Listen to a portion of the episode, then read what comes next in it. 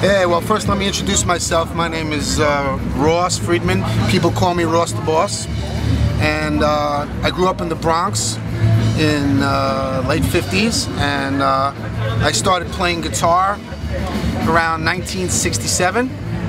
Um, the reason why I started playing guitar was because of uh, Eric Clapton and the Cream, B.B. King, Muddy Waters, Led Zeppelin, Jimi Hendrix, guys like that.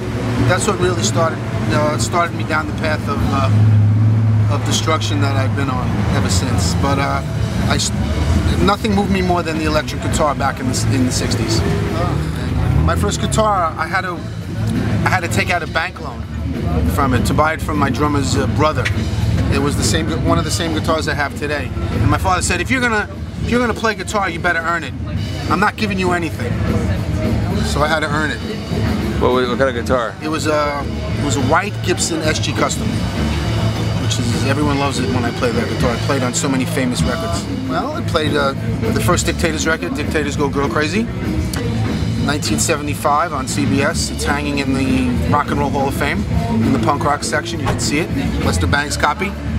It's really a cool thing, and. Uh, that guitar has been with me ever since, one of my main guitars. Well, the first concert I went to that really, really messed me up good, um, I saw Vanilla Fudge at Hunter College, and they just destroyed me. I, I, I never seen a band. I, I never it was like so much power coming off that stage. I was, I was just blown away. Um, you know, to this day, I saw one of my, you know, Vanilla Fudge, great band. But then I started getting into, I started going to the Fillmore when it opened up and I saw a lot of, a lot of different things. It was unbelievable. But uh, Vanilla Fudge really started me on the path. And then I saw Cream. I saw Cream twice. And they really, that was it. That was totally, it was watching Eric Clapton play. Back then when he, you know, played with a great tone, it was amazing. I, was in bands as soon as I started playing guitar when I was about 13. And uh, it was just, you know, getting to, getting to playing bands, or just you know moving your own equipment, just putting getting equipment from here to there. It was it was pretty uh, pretty pretty hard. But uh, I never stopped playing, and uh, the first big break actually is when um, the Dictators got discovered by the Blue Oyster Cult manager Sandy Pearlman, and we got uh, we got discovered up in uh, up in New Paltz, New York. We were living up there, and uh, we did a demo, and then we got signed to CBS. Oh, the Dictators, we, we did uh, three albums. Uh, we did two records, one record for CBS, two records for Elektra, 1978, and we sort of took a hiatus. Then I joined a French band called Shakin' Street.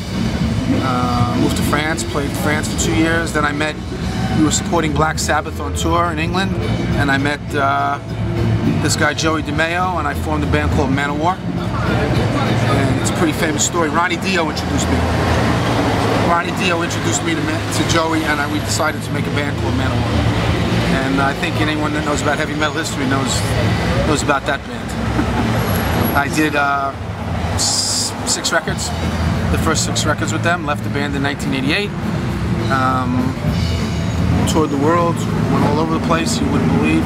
We're the loudest band in rock and roll. Uh, it's in the Guinness Book of World Records. Set that record, and then after I left the band in 1988, uh, joined Manitoba's Wild Kingdom. We kept uh, kept making records. Uh, let's see, I had a band called Heyday. I had a band called Spinatras. Had a deal with CMC uh, Records, and the Dictators started playing again in the 90s.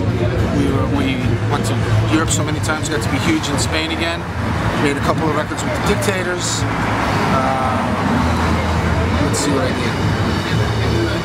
Got a got my own record deal for my own band called Ross the Boss in uh, in Europe. Have two major releases with Ross the Boss. We're working on our third record, and we decided to make a the Dictators stop playing made a, a, new band called Manitoba, and that's where we are tonight. I, I, think I think for heavy metal there's a strong future. I think the heavy metal audience is is is large around the world. It's dedicated, and as long as the bands stay true to themselves, I think I think it'll it'll remain successful. I think there's always there's always new generations of young kids into heavy metal.